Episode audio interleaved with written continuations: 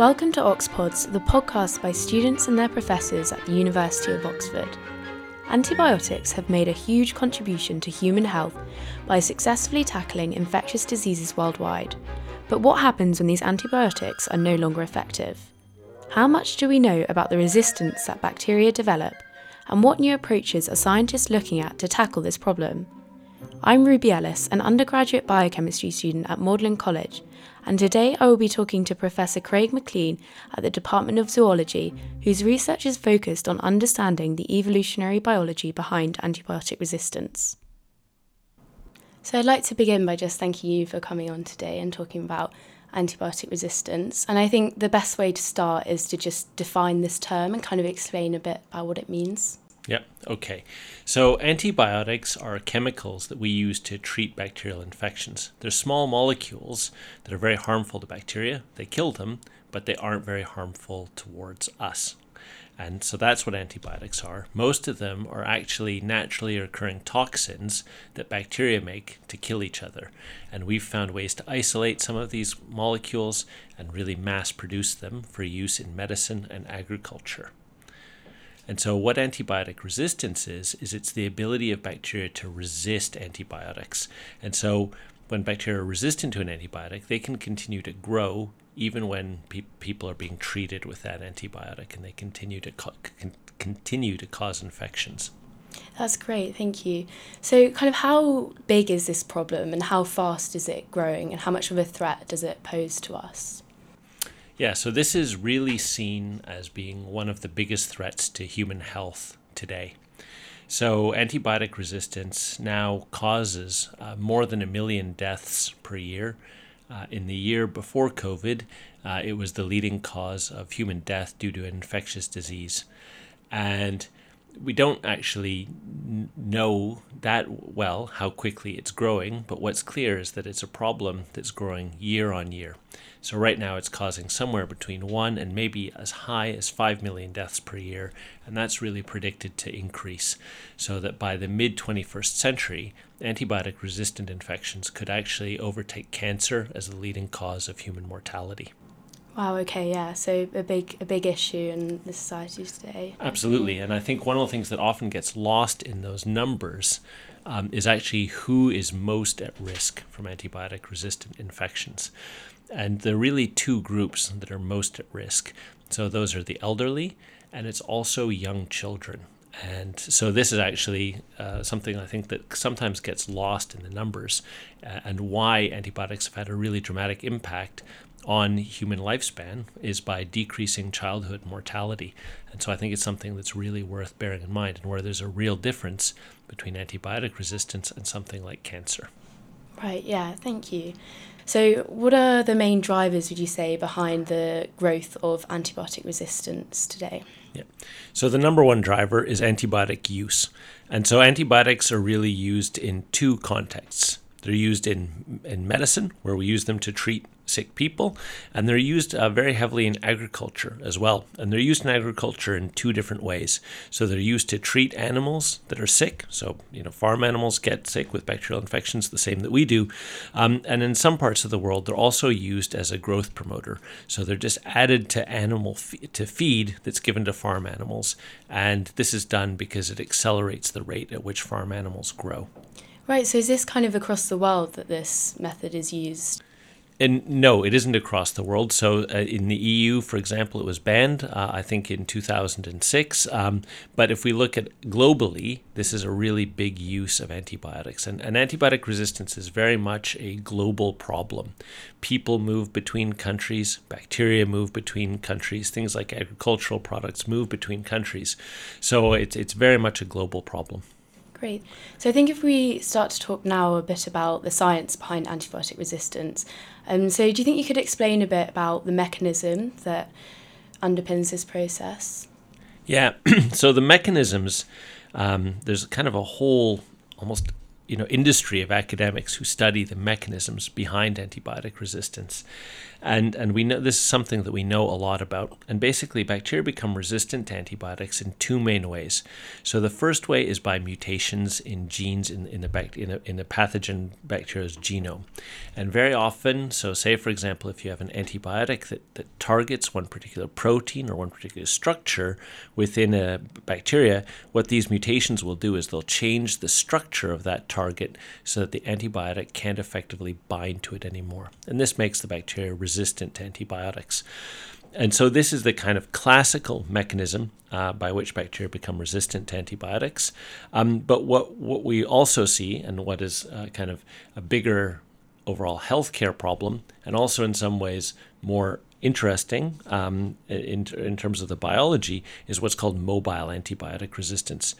So, one of the really interesting things that bacteria do that we don't do is they acquire genes from the environment around them. So there's a process called horizontal gene transfer. And a lot of this is mediated by things called plasmids. So these are kind of like little DNA molecules that can move between bacterial cells. And plasmids have played a really important role in spreading antibiotic resistance genes between species of bacteria. And these often are antibiotic resistance genes that actually just chemically break down or modify antibiotics. Um, and and so so these genes have spread between species of bacteria. And one of the things that's kind of off that's quite interesting is a lot of these genes actually seem to come from the bacteria that make antibiotics. So bacteria make antibiotics and they have genes that protect them themselves against the antibiotics that these that they make. And a lot of these genes have actually spread via plasmids to distantly related pathogenic bacteria that cause infections in humans and animals. Oh wow, okay. So plasmids they're small circular pieces of DNA, right? Yeah, absolutely. And, great. And so these can are able to kind of move within a colony, of spread the genes that promote this antibiotic resistance. That's right. So, th- so a lot of the a lot of the kind of biggest healthcare worry, uh, kind of resistance genes have spread, uh, have spread by this mechanism, and it's and it's it's a really neat mode of evolution, but in this case, it's very problematic. Right. Yeah. So I think if we talk a bit now about what the future of antibiotic use is, so how are we going to have to change the way that we use antibiotics? So so so this you've asked me the the million dollar question, and I could spend I could spend a long time answering this. Um, so I, I think that there's been the problem of resistance is very much global, and there's been a big effort to limit the use of antibiotics so that we make sure that we're only giving antibiotics, for example, to people who need it when we're sick, that we're only giving antibiotics to people who have bacterial infections, and not giving antibiotics, for example, to people who have a cold or a flu. And a lot of a lot of organizations have been really good about reducing antibiotic consumption in medicine. So the NHS, for example, has made you know a real effort to reduce antibiotic consumption. So that's great, and reducing consumption um, is, is is is part of the solution. Uh, I think as well we, we can look to agriculture. Um, you know, so obviously uh, farm animals uh, are going to get sick from from bacterial infections, and of course, you know, we we need to treat them as well. But right now, uh, as it is today, we have the same antibiotics that are being used to treat infections in humans that are being used in farm animals. And that's something where I think we could make actually uh, uh, real improvements uh, by developing or by giving different antibiotics to animals than the ones that we use in humans. That would really reduce the consumption of antibiotics that are for use in humans. And certainly, we should stop using antibiotics as growth promoters to make farm animals fat and quicker. Right, yeah, no, that last point isn't something that I was aware of. It's something I realised was used. So, um, would you say there's kind of an effort within drug companies to put money into research uh, with antibiotic resistance? Is there kind of a motivation for them to yeah. to do this? Or? Yeah, so this has been this has been a really big problem actually, and and uh, basically the kind of antibiotic development pipeline has kind of dried up, and for a long time, uh, my impression is that what pharmaceutical companies did is they just screened these huge libraries of chemical compounds, millions of compounds for antibiotic activity, and this is an approach that was very successful for finding anti-cancer drugs but it hasn't really worked for antibiotics. And I, so I think we're at a point, though, where there's a lot of optimism Um, and I think that people are trying to are developing new and more novel and original ways to look for antibiotics, and at the same time, the kind of incentives to develop new antibiotics have really increased. And so I'm, I'm kind of optimistic that this is going to lead to an increase in the rate at which we develop new antibiotics. We clearly need new antibiotics. Um, so, so, so I think I have some optimism in that area. Um, but there are the hesitation from from far, from from the pharmaceutical companies in part comes from like the returns on the investment that they're going to make in developing new antibiotics.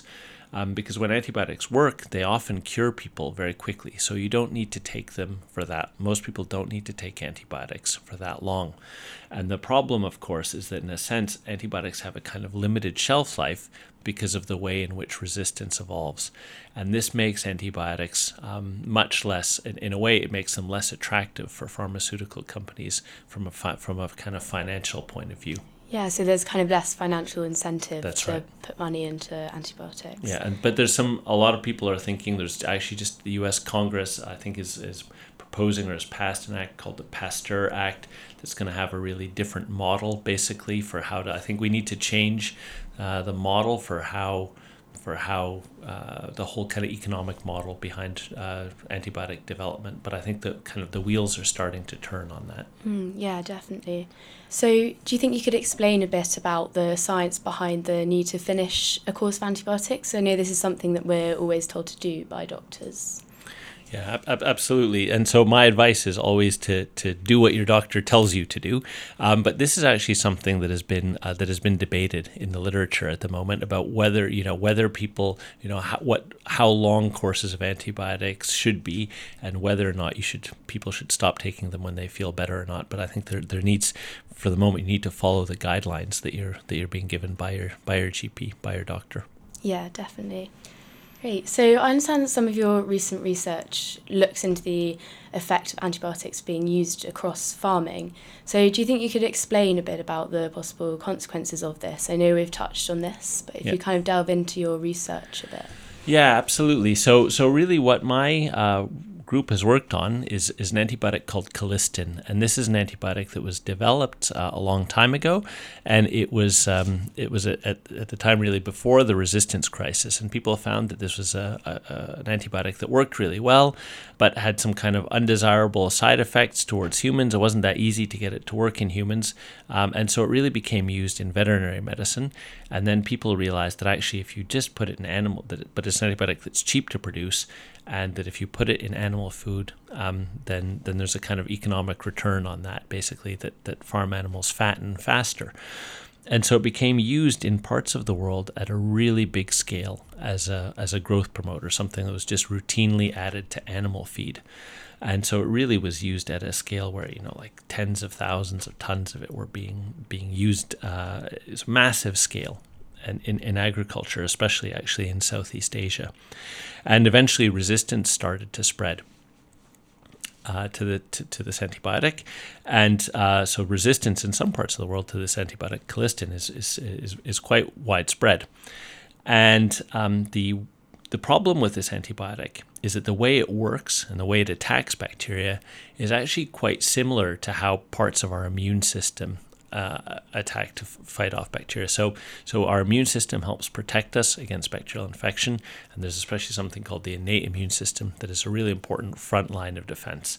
And part of that are chemicals called antimicrobial peptides um, that, that we use to fight off bacterial infection. And colistin works has there's similarities in its chemical structure and how it works with our antimicrobial peptides. And what we've found is that the genes that can that were selected by the use of, of colistin in in, uh, in agriculture confer resistance to antimicrobial peptides that are produced by humans, but also that are produced by agricultural animals, so pigs and chickens. And and there are also other ways, basically, in which this this colistin resistance gene MCR1 makes bacteria more resistant to our immune system. And so this is actually this is obviously pretty worrying. So this is a case where the use of of, uh, of an antibiotic in agriculture has actually ultimately and kind of accidentally led to the evolution of pathogenic bacteria that have higher resistance to our immune systems. Right, yeah, so scary stuff. Um, and when was this antibiotic colistin kind of put into use? How long ago? Um, I don't know the exact year when it so it was very much discovered in the kind of mid 20th century i don't know exactly when it when when when it started when it started to be used um, I guess, and it continues to be used, for example, in the UK. So it is still used. So it's it's now become an important last line of defense antibiotic for treating people with multi-drug resistant infections, and it's still used in agriculture, not as a growth promoter, but I think in agriculture, my impression as well is that it's used very much as a kind of last resort antibiotic. So it's still it's still being used here. Um, one one kind of interesting thing and one kind of, I guess, positive note is that really one country where it was used at a really big scale as a growth promoter was China. And the Chinese government actually, when, when MCR1 mediated colistin resistance was discovered, they banned the use of colistin as a growth promoter. So that reduced colistin consumption in China by about 90%. And the kind of good news is that the, the frequency of colistin resistance, both in animals and in humans, uh, fell quickly after that intervention. So, this is an antibiotic where controlling, limiting consumption actually will work to limit resistance. So the kind of negative effects aren't necessarily permanent if the if the use is kind of terminated. We'll see. It, I, think it's too early to say that MCR1 has completely disappeared, um, and and it probably hasn't dis- completely disappeared from China. Um, but what's clear is that its prevalence has really reduced since they banned the use of it as a growth promoter. Right, okay. So, um, are scientists exploring any other alternative approaches to treat bacterial infections? Um, and I was wondering if you could kind of explain a bit about the science behind any novel techniques. Wow. So this is this is the other million dollar question, and and so and so part of me, you know, really wonders if the if part of the problem with antibiotics is that the basic idea, the basic paradigm here is wrong, and and I, I think it's clear that there there isn't there's never going to be a kind of silver bullet solution to, the, to, to this problem and to dealing with bacterial disease. And I think we do need to be thinking about alternatives to, to, to antibiotics. And there's actually a lot of research uh, that's going on that's going on into this topic right now.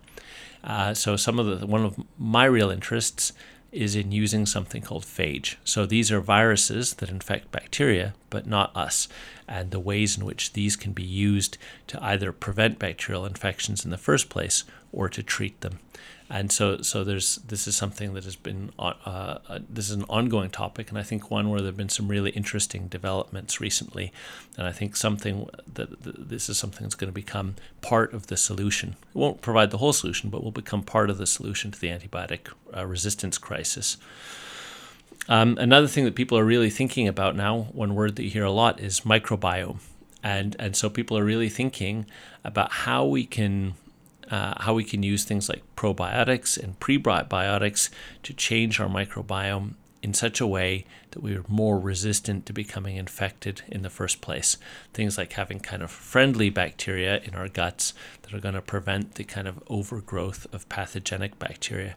And again, this is an area where there's very interesting things that are that are going on. Another kind of cool strategy um, but one that faces, uh, I think at the moment, still faces some pretty significant regulatory and scientific hurdles is using things like CRISPR Cas. Um, so, the idea here so CRISPR Cas is part of a bacterial immune system uh, against phage, but that we can manipulate and use to make all kinds of genetic modifications. And so, one of the things you can do is you can take this and you can program it to recognize and destroy bacterial DNA sequences. So you can take a CRISPR Cas system and you can program it to destroy, for example, bacteria carrying an antibiotic resistance gene.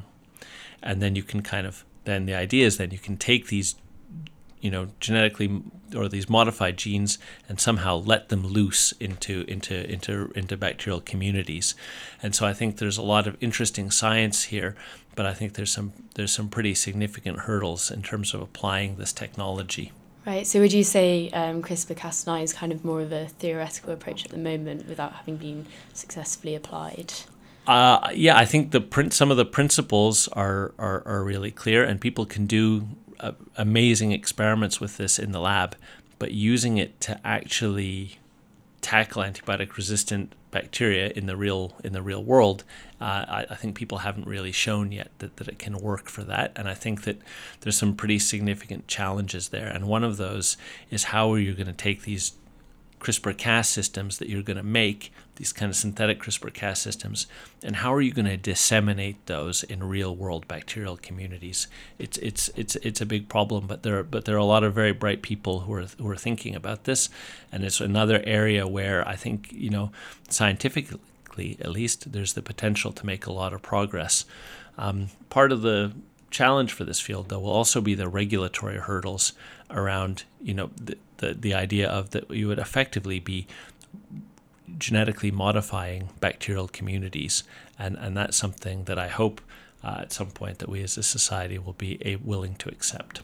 So, would you say kind of the future of dealing with infectious diseases is going to become more holistic and kind of combine a lot of different approaches? Absolutely, I think that that's kind of silver bullet idea of we're going to have one cure for this problem is like a very mid 20th century approach to thinking about infectious disease.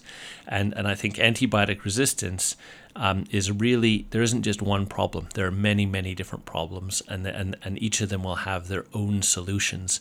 And I think that, that that's, that's, that, I think that's what the future holds. It's not one solution, it's many different solutions another thing that I didn't mention, but that you know that I think actually that the kind of SARS-CoV-2 has really hit home is the importance of vaccines. So we have good vaccines against some bacterial pathogens, but certainly not all of them. And developing some some better vaccines against bacterial pathogens, I think, would also be you know a, a really useful. Vaccines are a, are a fantastic public health intervention.